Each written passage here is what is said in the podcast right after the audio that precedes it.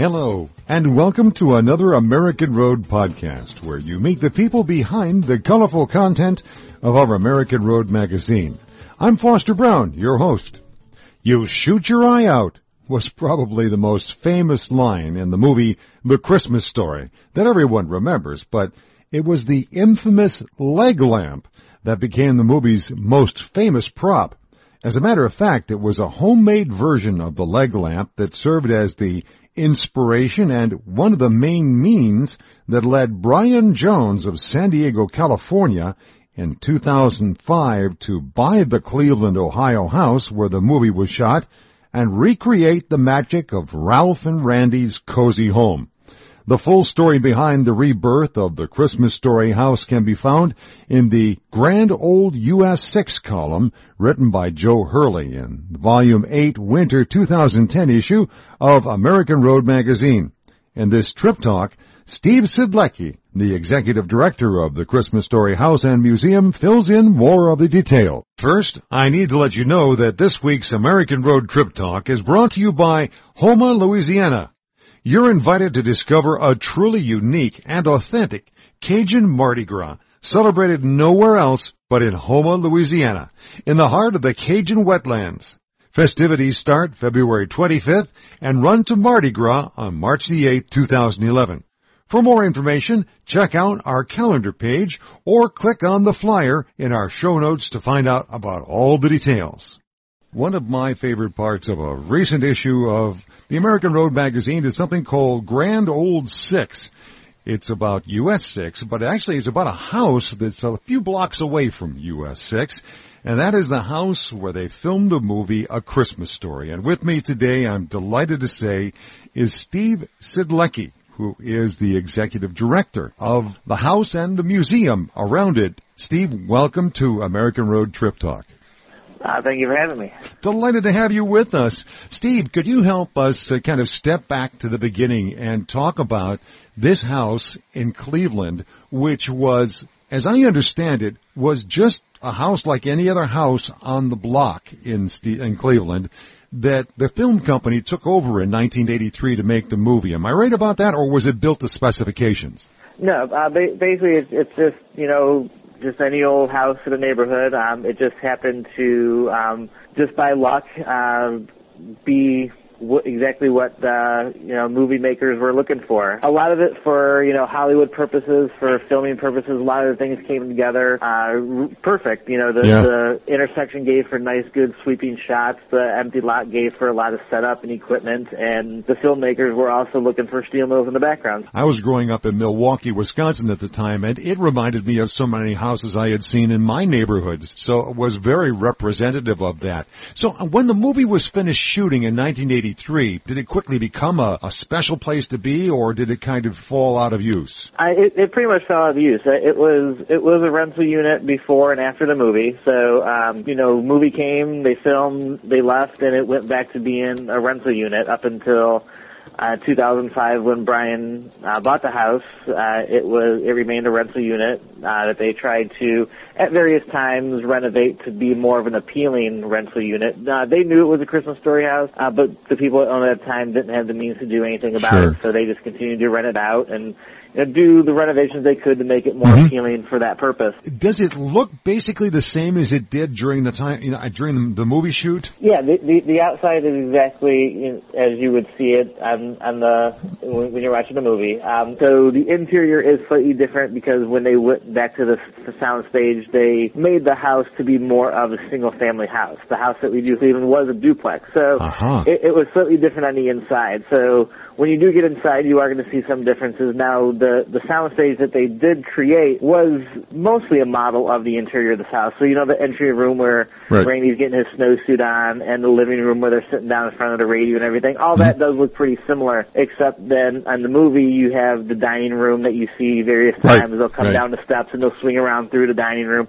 We don't have a dining room. That would basically be our neighbor's driveway. uh, there, there are a few differences in that. You know, we had to take a larger soundstage and bring it into a smaller house. Where was that soundstage created, by the way? Was it in, was it in Hollywood? Was it in the Cleveland Uh, area? The the the, sound, the soundstage was up in Toronto, Canada. Okay, so we had the exterior of the house is, is pretty much the same. Now, tell me the story of how this became this complex now, which is a Christmas story house and museum, and the story of Brian Jones back in 2005. Brian, he was he was in the Navy. Uh, he wanted to be a pilot. Uh, it kind of ran in his family. His dad was a pilot, and you know, so he kind of wanted to um, do the same. And he went to the Naval Academy, and unfortunately for him, uh, he failed the vision test. Uh, he was taken into, put into, you know, intelligence officer and doing some work in in that area, and it's not exactly what he wanted. As kind of a consolation gift, you know, his parents decided they were going to make him a leg lamp. It was always been a family favorite. The leg lamp, by the way, for those of you who have seen a movie, we say, we need to say no more. For those of you who haven't, it's a key element in the movie. It is a woman's long leg in a black fishnet stocking that has been topped with a lampshade. And this is a, this incredible prize that the dad wins in this contest. So they, his folks bought him uh, like a souvenir size of that. They actually made it. Yes, they they went to the garment district in LA and got, you know, a mannequin leg and got a, you know, a single shoe and the fishnet stockings and Oh my they made it themselves and, you know, delivered it to him on the naval base as kind of a consolation and sitting there in his room, you know, anytime somebody would come by, they'd be like, ooh, where did you get that? You know, and, you know, some people joked around and was like, hey, you could probably sell these and it kind of, you know, kind of clicked in Brian's mind that, you know, maybe I can try and, you know, sell these. So he left the Naval Academy, went back to San Diego, and started making them in his living room of his condo. Oh my And goodness. the first year, you know, I think it was maybe like a thousand or so that he sold, and Mm-hmm. Uh, he sold maybe another thousand or so the following year. Sold out of everything he was able to make, and then the house came up for sale. And Ah. he kind of, you know, looked back to, you know, he sold maybe around two, three thousand lamps, and that's, you know, potentially two, three thousand people that would, hey, want to go see this house. The more people that go to the house, the more people don't want legs. So vice versa, you know, it, you put two and two together, and it, it made perfect sense. You know, if I'm making the leg, Yeah. why not have the house? People will want to buy the leg and go to the house, and go to the house and buy a leg and all that stuff. I got So- you. So round and round we go, and, and basically the idea had a leg to stand on. Uh, Yeah, if you'll pardon yeah. the pun. It- We're talking with Steve Sidlecki, by the way, who is the executive director of the, what is now the Christmas Story House and Museum. So 2005, he buys the house and then he put a great deal of money into renovating at that point. And did, did he have the vision then for the, the whole museum that is now, uh, apparently uh another building that's next to it? Well, initially the idea was to just have the house. Um, we starting off really didn't have very many, you know, movie artifacts. We did um, upon him buying the house, he did get in contact with some of the actors such as Flick and Randy and Scut Farkus and um, the ones that did have anything from the movie, uh, mainly Randy. Uh, who's played by Ian Petrella. He offered the snowsuit that he had Oh, and my the Zeppelin that he received, received for Christmas as some initial beginning displays. Oh, I so the kids, uh, Randy had he'd been able to keep that from the movie. They gave that to yeah. him. A couple of people were able to, you know, keep a few things. Yeah. And so those initially were the beginning of the displays. We also had some behind the scenes photos that were, you know, given by him and also a couple of the actors. So it started off initially to be small. And so the original plan was to have just the, just the house. But Yeah. um, as kind of things grew and, you know, trying to find a place for merchandise, it just seemed that if we, you know, put a museum and a gift shop inside the house, it kind of took away from the house. Uh huh. Uh, so it just Yes. so happened that the house across the street was for sale. We purchased that, and that initially became, you know, our museum and gift shop. And then Oh, the museum. following year, we moved to another house for our gift shop. So we got three little houses on the corner here. That is fascinating. Now, I, I would imagine, of course, around the Christmas time that there'd be a lot of people who would stop by and visit it. Oh, do you have a year-round traffic to the Christmas house? We do, yeah, we are open year round, and we do stay steady. Um, you know, yes, November, December is our busiest time. Sure. Um, but you know, we we do, uh, you know, July and August when a lot of people are traveling on vacation for summer, we do get good crowds.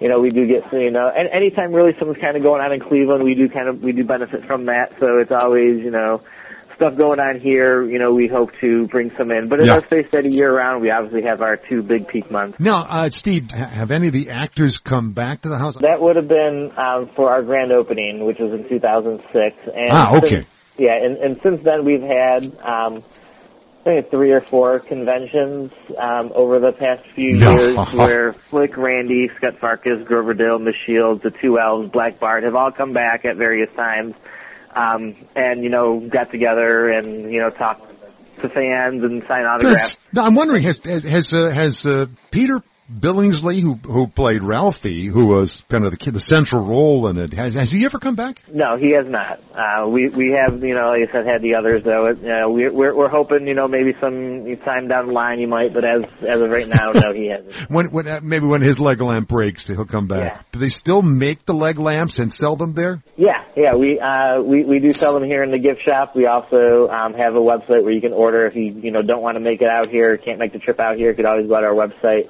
We have a gift shop there, which pretty much everything that's available here in the gift shop you can get shipped to you no matter where you live. Oh my goodness. And that website, by the way, folks, is a christmasstoryhouse.com. Now, I'm curious, were you alive, Steve, when the movie was shot? I was, but I was I was only four.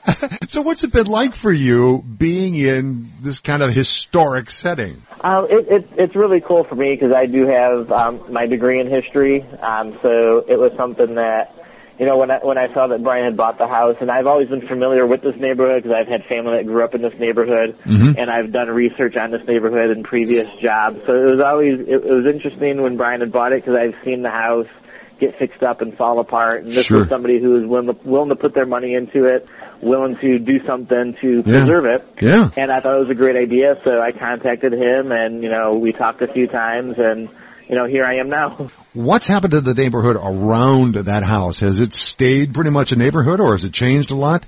Uh, it, it's pretty much stayed a neighborhood. Um, in th- this this particular neighborhood is, you know, um, you know, y- your typical middle working class, and you know, they're Okay. nice old, you know, older homes. You know, um, people do their best to keep them up, so it, it gives a good feel. Um, when you're down here, it's not like you you you come into those, you know, kind of neighborhoods where it's you know one old house and you have some modern brick houses. They're Right. they're all nice old houses. It gives a good feeling. That is and, neat. So Steve, has uh, Brian Jones, who uh, you know bought the house and, and was uh, making the lamps, uh, what's he doing with himself nowadays? Uh, this is what he does. Uh, we, we, we do have a warehouse also um, out here uh, that we do our shipping out of, but you know he you know still out in San Diego handles behind the scenes stuff with the ordering and you know dealing with you know Warner Brothers and you know and just all the behind the scenes stuff that goes on in a business. He still does that. That is really cool. Well, I, I see that he has chosen the wiser part in staying in warm and sunny San Diego Yes, and letting yes, you has. guys stay there in Cleveland where uh, in these winter months uh, have been a pretty tough time. But that's the setting of the Christmas story there. Uh, Steve, I want to thank you very much for being with us on this America Road Trip Talk. It's been a delight talking with you and I hope much success to you and to all the other folks there at the uh, museum. Right, thank you. This American Road Trip Talk has been brought to you by Houma, Louisiana. You're invited to discover a truly unique and authentic Cajun Mardi Gras celebrated nowhere else but in Houma, Louisiana, in the heart of the Cajun wetlands. Festivities start February 25th and run to Mardi Gras on March the 8th, 2011. For more information, check out our calendar page or click on the flyer in our show notes to find out about all the details. I hope you enjoyed this podcast and will join me here again soon as we travel more of the American road and get to know the fascinating people we meet along the way. Don't forget to visit our website at AmericanRoadMagazine.com for our most recent issue, blogs, travel tips, special deals, and so much more. Or find us on Facebook and follow us on Twitter for the latest American Road news. For the American Road Magazine, I'm Foster Braun, reminding you that the joy is in the journey